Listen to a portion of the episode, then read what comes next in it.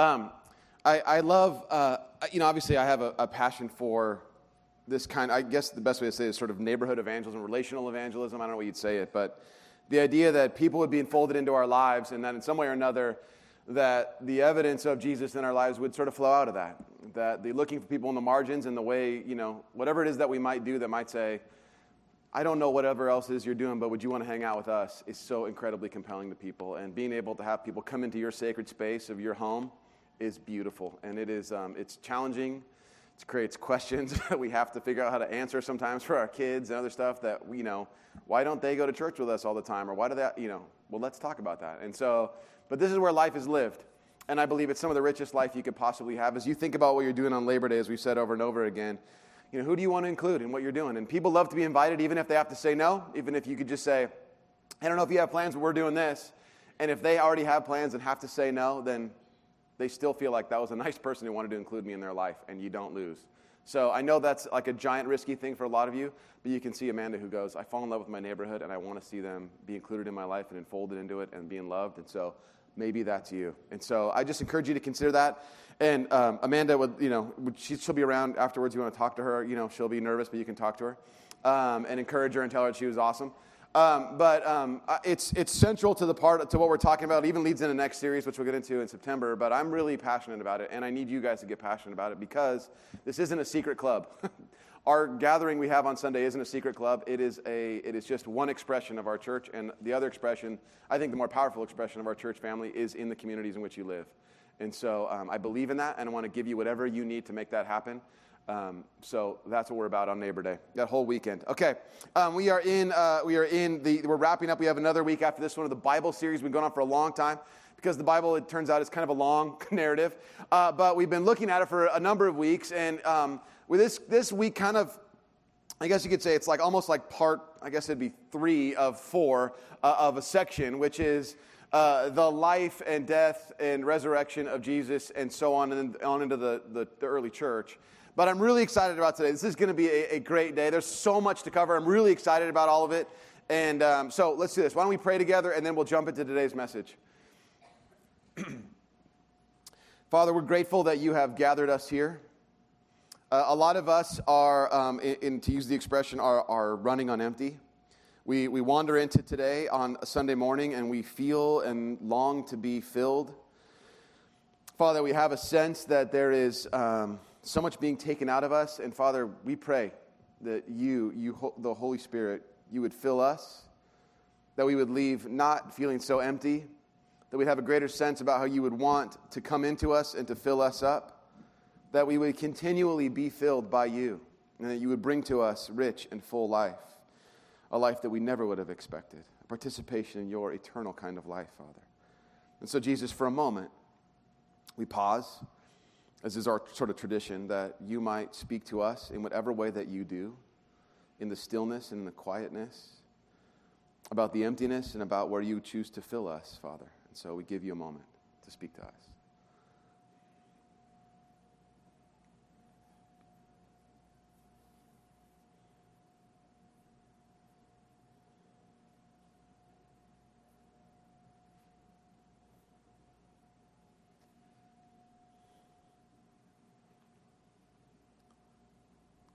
Jesus, though we don't always understand it, and we don't always hear,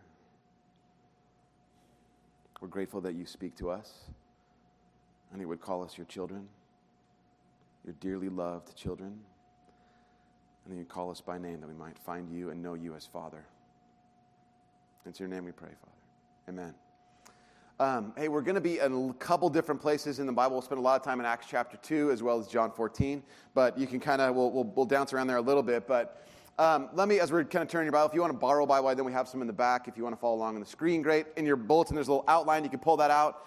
And um, if you, you know, if you happen to have a pen, you want to take notes, great. But um, have you guys had the experience? Remember when you were a kid and you had the experience of like running into your teacher at the supermarket, where it was like the most bizarre scenario in the world. Like you're in the frozen food section, and then someone says, Hey, Jeff, and it's your teacher, and you just have this like, you don't, you don't live here, but you don't, you live in the school, like where every, all the teachers live. You don't ever leave. We, you're there when I get there, and you have a car there, but that's only so you can go and come back, right? There's just that weird sense of like, you're not supposed to be here. You have a world that you live in, and I have a world that I live in, and I suppose they could overlap a little bit, but there's a place for that. And as a kind of a design where that's supposed to happen, but you in the frozen food section, and I'm not sure you should be eating that, or whatever else it is that's in your own mind. There is a way in which things are supposed to. There's two worlds sort of colliding there. Have you ever seen, you know, maybe, I remember one time, sort of the opposite scenario is, I remember uh, my mom who's here today, but I remember when I was in, I think, third or fourth grade, my mom was really, she was really intentional about me making sure I had my shirts tucked in for school, which is why I don't now, rebel. Uh, but no, she was really, so, and I didn't have to have a shirt tucked in in school, but I did. And I, and I generally lived with a pretty guilty conscience if it ever came out. I was always tucking it in and stuff. But one day I was like, how, how in the world is she going to know? I'm at school. She's a working mom.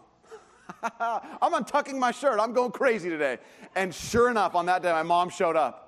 And I was like, oh my gosh, I was, I was just playing basketball. My shirt uh, came undone. And I was like, she's like, I'm just here to drop off some. I know, but I was, my shirt's untucked. And she didn't even realize, you know, but I just built this whole thing up. What are you doing here, mom? This is my world. You're supposed to be in yours. Somehow or another, something's not right.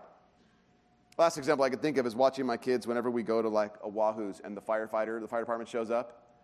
They have that look of like, firefighters eat fish tacos? Here where we eat. They just can't believe that the two worlds, like, they don't. I'm like, what do you think they eat? S'mores? I don't, you know, I don't know what a firefighters eat. but I suppose these things could be together, but they're supposed to be separate, but there's these things that are kind of colliding. And, what I would say is, most of the time when we have that experience, especially when we're little kids, we have that experience of like, well, what does this, what does this mean now? What, it, because these two worlds are colliding, what does this actually mean? In Jesus' life and ministry, you have basically a collision of two worlds that are kingdoms, is often the language that's used, in which Jesus is bringing about a kingdom or inaugurating a kingdom that everybody else is like, yeah, I guess that could be happening, but that's supposed to be separate. These, we live here and that's over there, and shouldn't these things be kept a little bit more separate? In fact, when you look at uh, Jesus' kingdom project, he's proclaiming something about this thing called the kingdom. He's enacting it in things like his, you know, he's preaching about it, but he's also enacting it in terms of his healing and his sort of confrontation with the other powers that be, the other religious powers that be. And you have sort of the essence of what I would say is some of you guys grew up with saying, reciting this prayer often, the, prayer, the Lord's Prayer, as you grew up in some traditions, is called the Our Father. What you actually have, the, the prayer is that God's will in heaven would be done here on earth.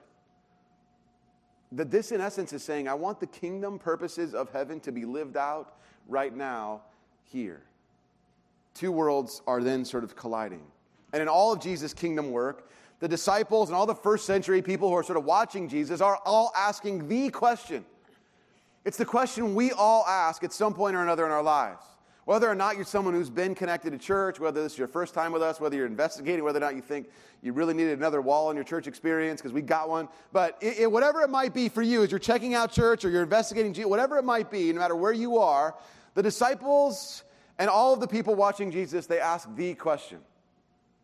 They ask the question you ask when you're sort of mowing your lawn, when you're uh, falling in love, when you're commuting to work, when you're studying, when you're taking care of your elderly parents.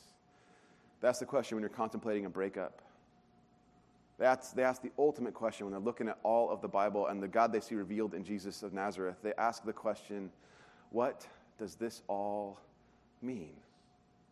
What does this all mean? I mean, really, when we're talking about the Bible at all, is does any of it really truly matter? Is any of it relevant? Because I got other stuff to do, and if it doesn't really matter, then I don't know if I need it. I don't know if I need the God revealed in the Bible. I don't know if I need that at all. What does it mean? If you remember, just to jump back a couple weeks, right before Jesus goes to the cross, he has this famous Last Supper with his disciples. And he begins to explain to them a few things. He talks about, hey, I'm going to go away, but I'm going to go and prepare a place for you, and I'm going to die and rise again. They're just, they just, they're, all the disciples are like, what are you talking about?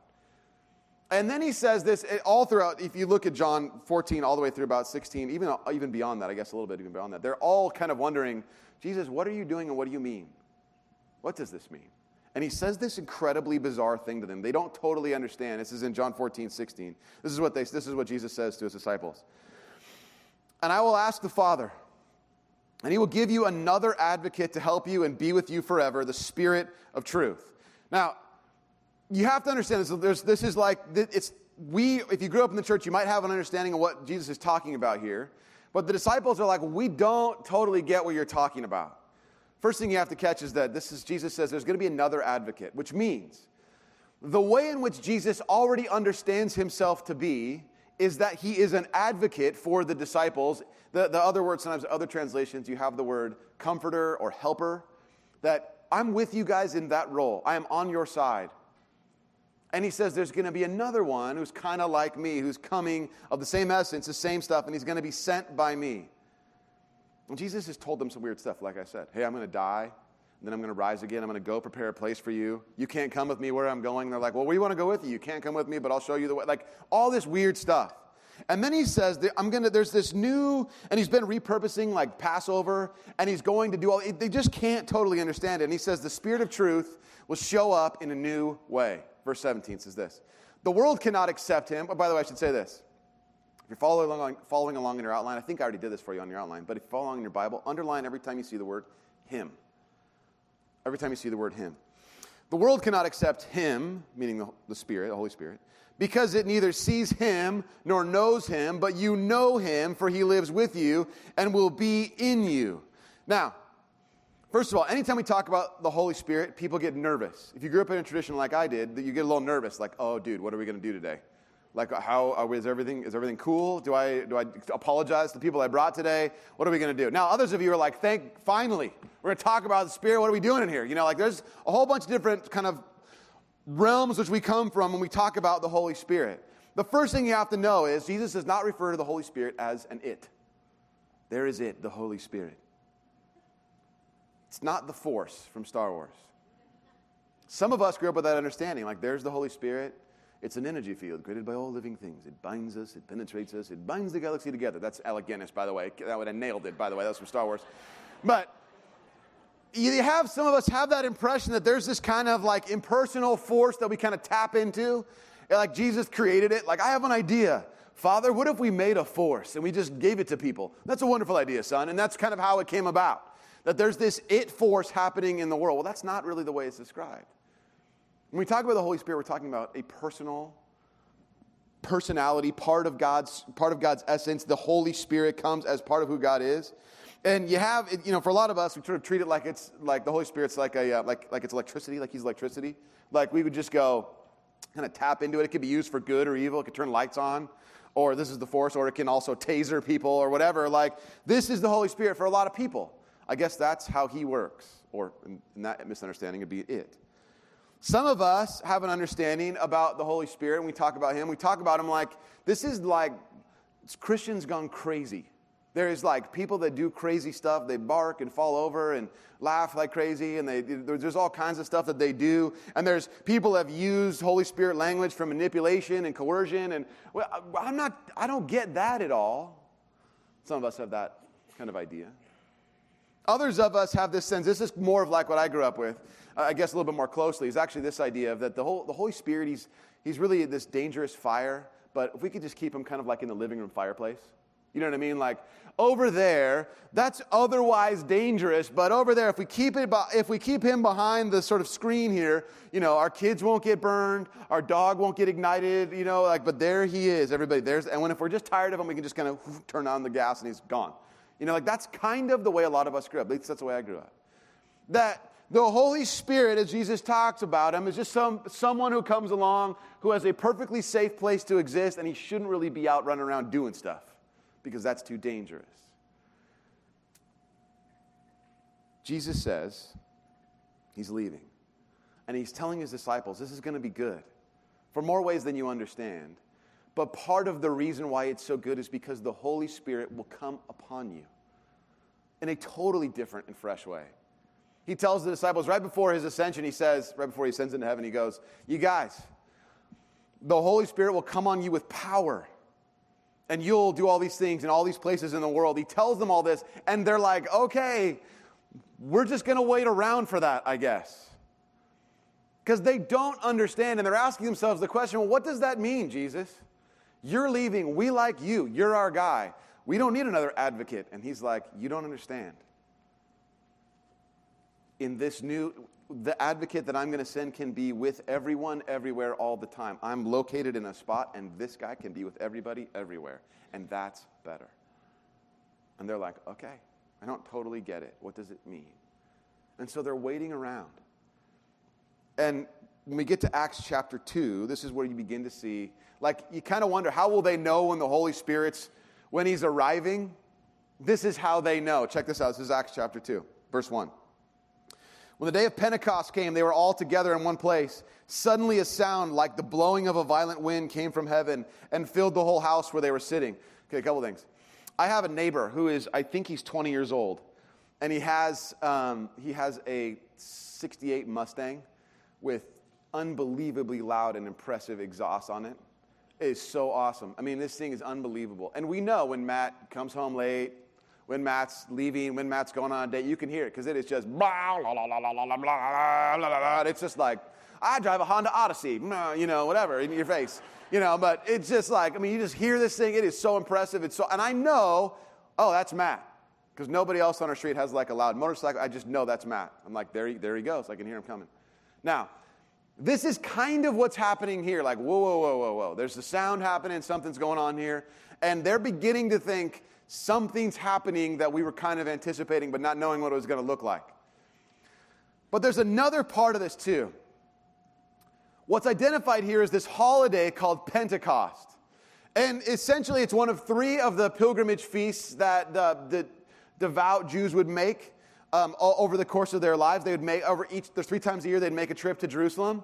And this is one of those times. And during the Pentecost feast, which is 50 days after Passover. That's where we get the term Pentecost, 50 days. But this is, they celebrate the first Pentecost, in which was 50 days after the Passover, the first, like not just the celebration of Passover, but the actual Passover. If you remember this, a couple weeks ago, it was a long time ago. But if you remember, the Israelites are captive, captive in Egypt.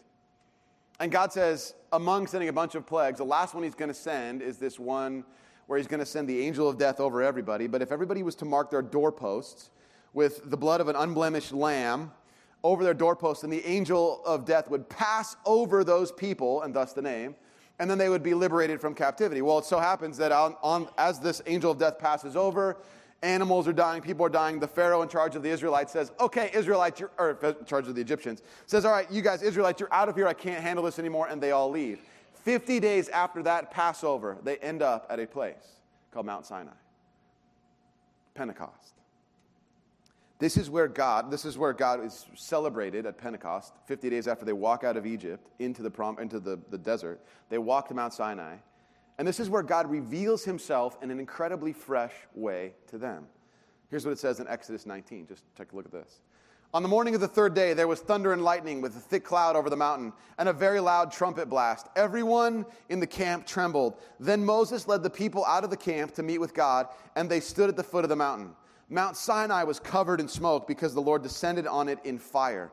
The smoke billowed up from it like smoke from a furnace, and the whole mountain trembled violently.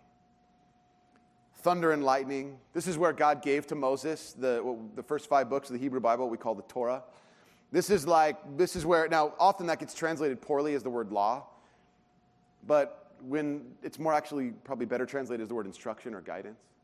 It's the way God would be revealed to his people who are now newly freed. They've been freed from captivity. It's the way God says, here's how you live as free people. You've been living as people who have been held captive, and you don't know how to live as free people. And that's how the Torah is received in the Jewish tradition.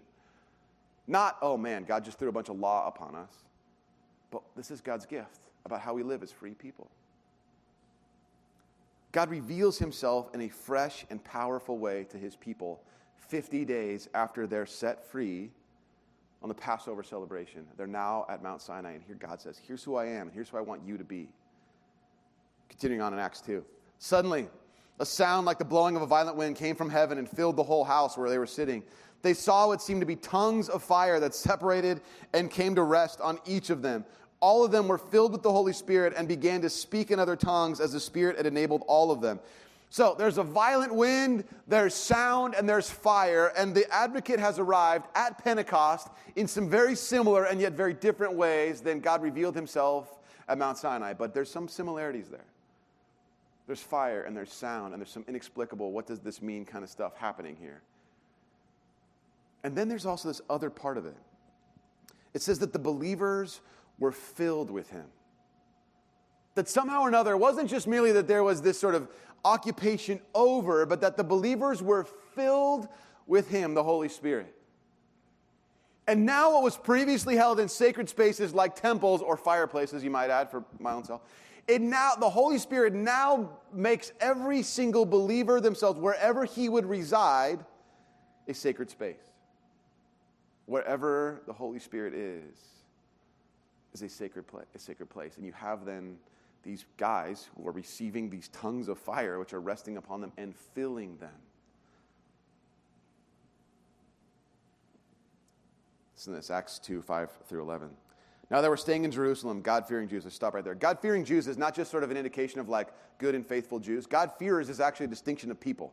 These are people who are, they're, they're generally people who are following the Israel's God, Yahweh, but they're not, they haven't done all of the necessary they haven't been circumcised. okay, just put it that way. These are guys who are like, we like Yahweh, he's really awesome, but we're not, we're not totally sure about all, we don't want to do everything, but they're dedicated and loyal people to, to Israel's God. And they're, they're not, so they're ethnically not Jews, but they're there in, in, Israel, in Jerusalem for the Pentecost celebration. So here's what you have the God-fearers. Uh, now they were staying in Jerusalem, God fearing Jews from every nation under heaven.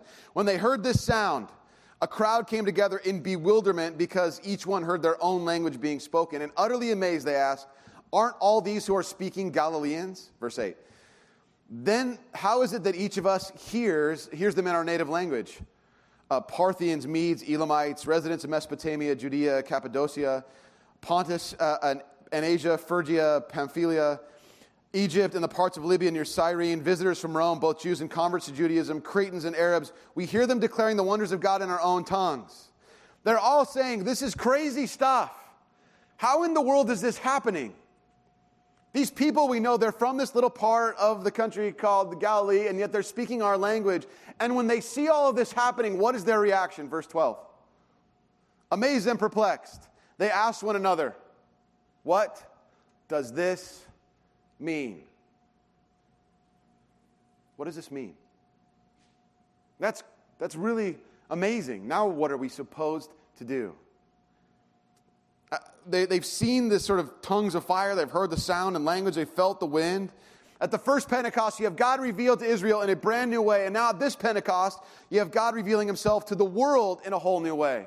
Because he's not just speaking in Greek or Hebrew or a particular language, he's speaking in all, all kinds of languages that people would hear in their own language, which means there's something going on here, just kind of revolutionary. I live in a neighborhood that has, you know, like it's it's not quite as elaborate as like Ladera Ranch, but it's it's the it's the predecessor, it's the grandfather. It's called Woodbridge. It's in Irvine, and there is um, there's a there's you know there's an HOA there. It's it's you know it's borderline Gestapo. I mean, you know, it's like you know, you had a cooler in your lawn for two hours yesterday. What's up with that? I don't know. Your kids had water balloons in there. Water balloons? I mean, it's like, you know, everything's just, you know, your garage is open for an hour. I know. we have to go in and out of it. We don't do that here. I mean, it's just crazy. But part of that HOA is it has 22 pools. And one of the, and, and, and all the pools that have lifeguards, which we try to avoid because because of this reason right here. And all the pools that have lifeguards, they have something where they refer to it as, they, like kids are swimming, you know, and then they'll just immediately grab their giant, like, cone megaphone things and go, adult swim, like that. They didn't say it like that. I don't, that's part of their training. Adult. They can't just say adult swim. They have to say it like that. Adult swim. Like the tape got slowed down. Adult swim. And they, and, and all, and by the way, is that like the, the worst name in the world for like, I mean, adult swim. Brought to you by the Woodbridge Village Association. I mean, it's like crazy. Uh, they adult swim, kids, rest break, and then all the kids come out of the water 15 minutes. And of course, what happens during that adult swim? Nobody goes in the water. Because kids, like, we don't take our kids to our awesome lagoon thing, which has like little pinner water slides and like nasty water. We don't take them there so that we can swim in it. You swim in the nasty water and go on those little slides. We're not going on that.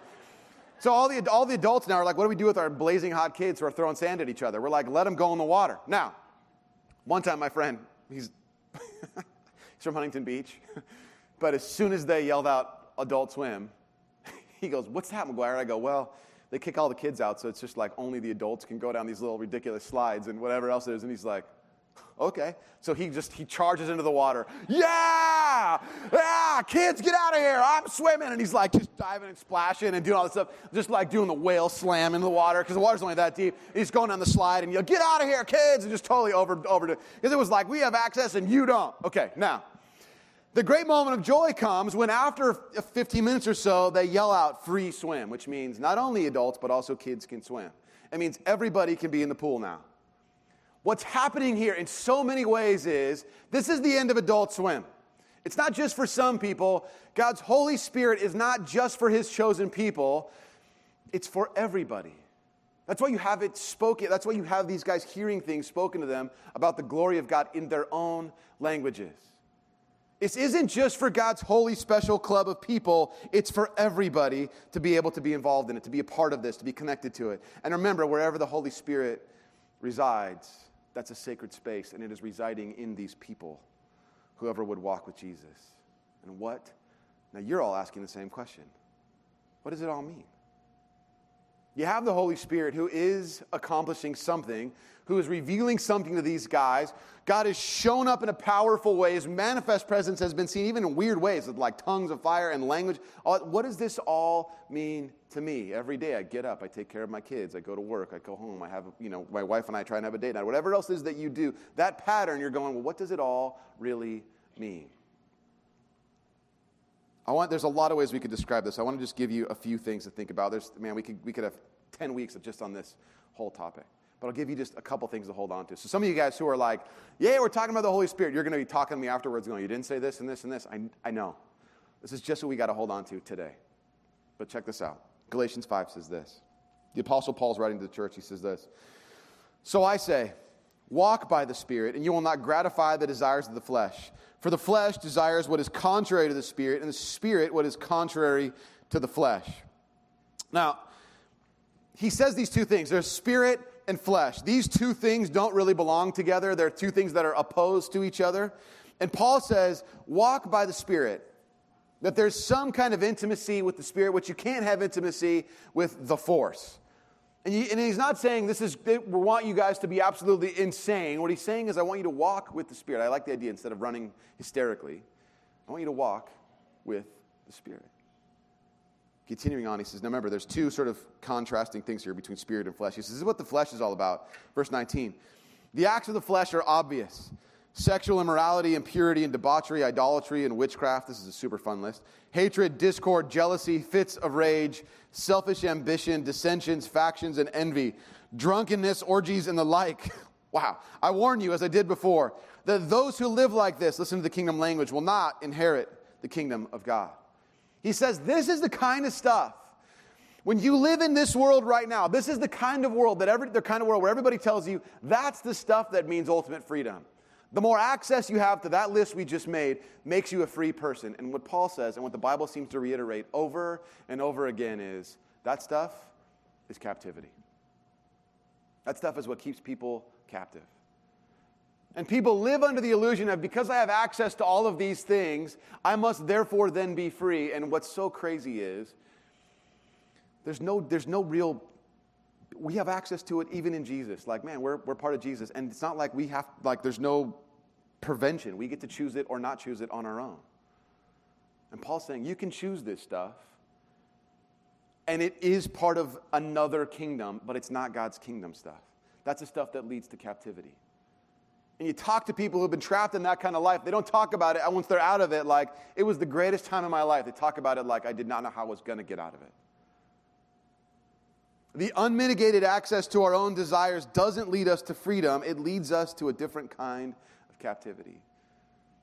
Freedom isn't being able to do whatever you want, freedom is being mastered by nothing, being mastered by no one, having no thing have mastery over you. What Paul's saying is that the Holy Spirit wants to do is build God's kingdom stuff, so to speak, in us. Here's what the kingdom stuff is, verse 22. You've heard this before if you grew up in the church, but the fruit of the Spirit is love, joy, peace, forbearance. Some of us know that as patience, kindness, goodness, faithfulness, gentleness, and self control. Against such things there is no law. Those who belong to Christ Jesus have crucified the, the flesh with its passions and desires. And since we live by the Spirit, let us keep in step with the Spirit. The way God shapes us into being, the way God shapes us into being the people that we were intended to be, is by the power of the Holy Spirit who resides in us. That means, this will be a, kind of a shocker for some of you, that when we're talking about stuff here at church, we're not simply talking about a new way to live, a new person to follow, a new sort of teacher, a new moral. All those things are true that, God, that Jesus is a moral teacher, but that's not all he is that God intends to transform us in a supernatural way. That we don't simply kind of try real hard to do good things. No, no, no, no. The Holy Spirit, the person of the Holy Spirit, comes into our own lives and begins to start working in us these kinds of things love and joy and peace and patience. And that stuff begins to be at work in us because of the Spirit's work in us.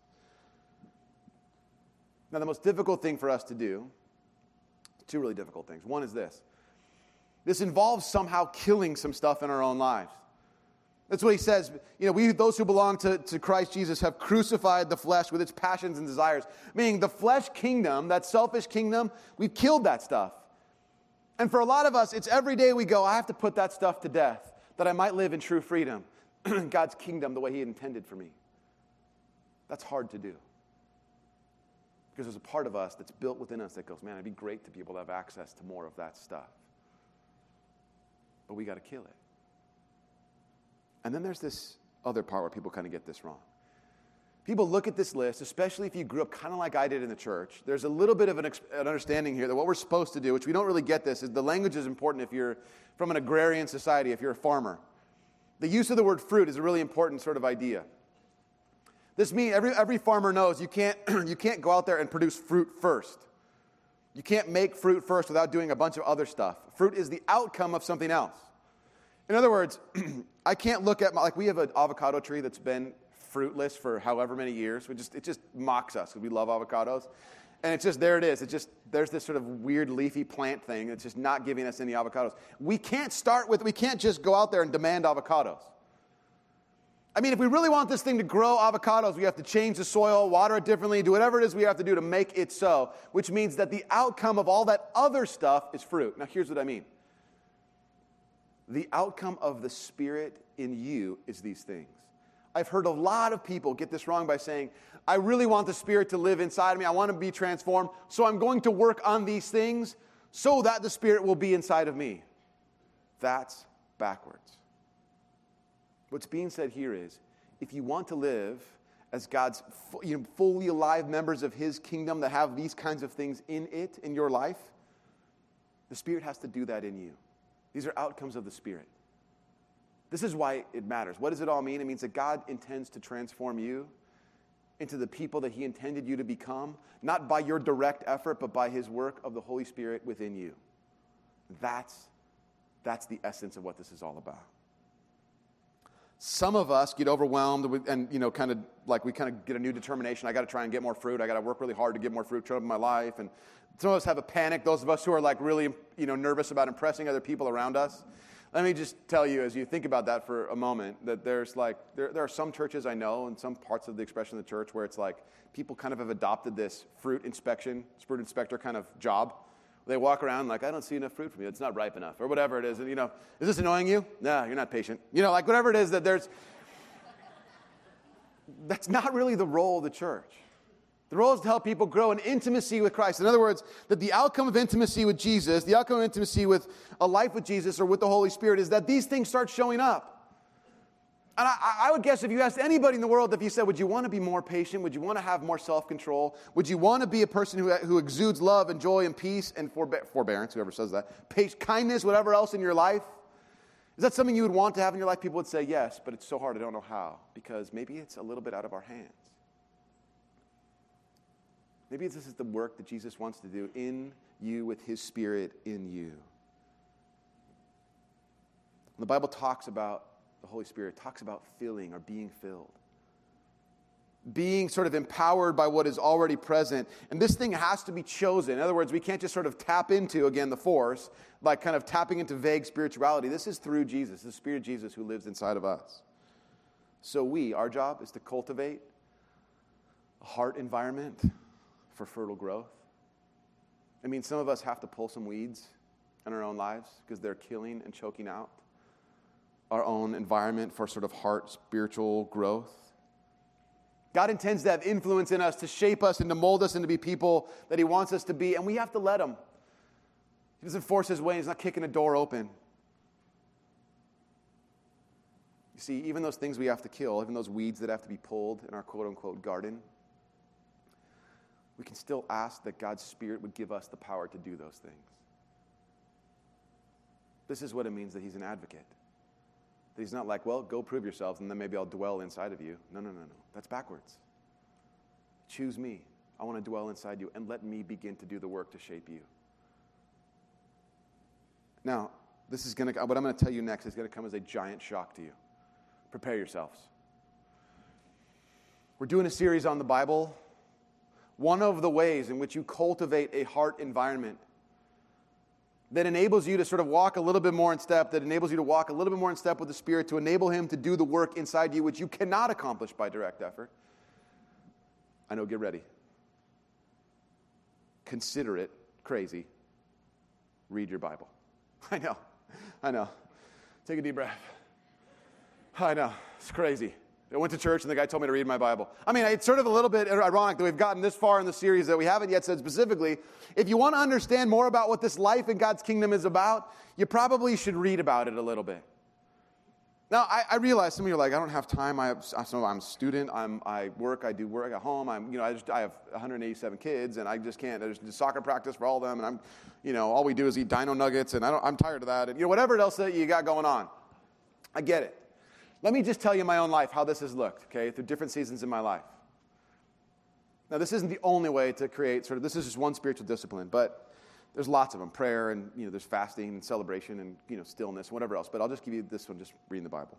When I was in high school and I started, or junior high, I was like, I'm going to start trying to figure out, people are, I guess they read their Bible if they're Christians. This is when I became a Christian. I'm like, well, I, I guess I read my Bible. So I'd read it at times during the morning. I'd read while, while I was eating my cereal, read a little bit, memorize a little bit, you know, whatever as I got older, like kind of high school, college age, what I would do is I realized I had a hard time concentrating on that stuff. So what I would do is I would I dedicated myself to prayer. And what I did was I'd memorize a little bit of scripture and I would shoot free throws at a basketball hoop.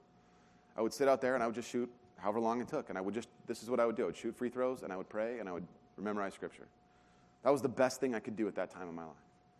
Now in my life, where I'm I'm like my job is to study and read the Bible I found that that actually becomes a little bit of a challenge for me in my own personal life to just read it. So here's what I do I have it read to me. I don't like have a person who follows me around and reads to me. Read. Yeah, no, it's like, you know, there are plenty of ways you can hear the, you can have the Bible read to you over the internet. And so I just have it read to me so that I have to interact with it differently than simply studying it because I do a lot of that during my week, but I have it read to me. Sometimes it's in my car, sometimes it's, you know, at my house, sometimes, you know, whatever. But this is the way in which I begin to go, God wants to reveal himself to me. I spend time in prayer and I spend time sort of reading God's word, and occasionally, different periods of my life, I've been more active and less active in journaling. All of those things are super important. But this is the way in which God intends to begin to work in the fertile soil of your heart. You can run from God, and He will wait for you. He will even chase you, but He won't kick a door in maybe there's some, for some of us in here, there's some, some weeding that needs to happen in that garden. Maybe there's some things that need to be killed. And maybe there's a little bit more margin that we have to create that we go, okay, God, whatever I got to do to be able to hear you. And I realize there are different stages of life for everybody in here. And in no way is this going to be a guilt. How many minutes of time did you spend? And did you get a little special gold star? That, you know, we're not going to do that here. The question we're asking is what does your intimacy with Jesus look like? Is it one in which you're feeling filled or is it one in which you're feeling empty? And your right sense about it isn't how much did you do or how, you know what, one of the ways you can gauge about how, how healthy you are with those quote unquote disciplines is how you feel when you don't do them. Are you overwhelmed with guilt when you got something kind of messed up about it? You want to walk with Jesus? You want to walk in step with Him that He might change your life? What do you want to do? Let's pray together. I'm going to give you a moment to consider some of these things. Just as your, as your eyes are closed for a moment, I, want, I heard something this week that just, it, it sparked in me a, a, I mean, it was kind of a revelation. It was brilliant. This is a guy on our staff who said, I'm learning to pray different about the Spirit. And maybe this is you. He says that I do is I pray to the Father, through the Son, by the power or with or in the power of the Holy Spirit. To the Father, through the Son, by the Spirit. Jesus, we pray that there is a work you would do in our lives that is powerful and unmistakable. Jesus, there's so much mystery and confusion about your Holy Spirit, Father. And yet, we know that that is the way in which you would stand by us, that you would change us, that you would move in us, that you would empower us. Let me ask you, just as you guys again with your eyes closed, what is it in your life that has to be put to death? What is it that has to be uprooted and weeded? Where do you need God's power to help you to do those things? Where do you need a supernatural intervention in your life in which the Holy Spirit would come in and give to you power for those things, that they might be uprooted? Where is it in your life that you feel a great emptiness, that you long to be filled?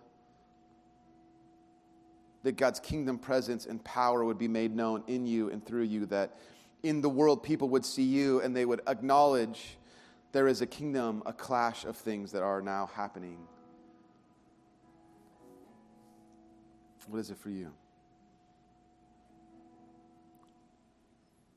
Some of you may know this prayer. It's the prayer Jesus taught his disciples. It's the prayer of a kingdom that would come. So if you know it, you may say it. If those of you don't, just listen to it. It's this Our Father in heaven, hallowed be your name. Your kingdom come, your will be done on earth as it is in heaven. Give us this day our daily bread. Forgive us our trespasses as we forgive those who trespass against us. And lead us not into temptation, but deliver us from evil. For thine is the kingdom, the power, the glory forever and ever. Would you stand as we sing and respond together today to what God is doing in us? I want to remind you, too, there's opportunities to come forward for prayer. You need the Holy Spirit to intervene in a powerful way. I would encourage you to write some of that stuff down. Maybe consider praying with some of our, our prayer team. But let's pray and respond in these, in these songs together about God's good kingdom coming to bear on us.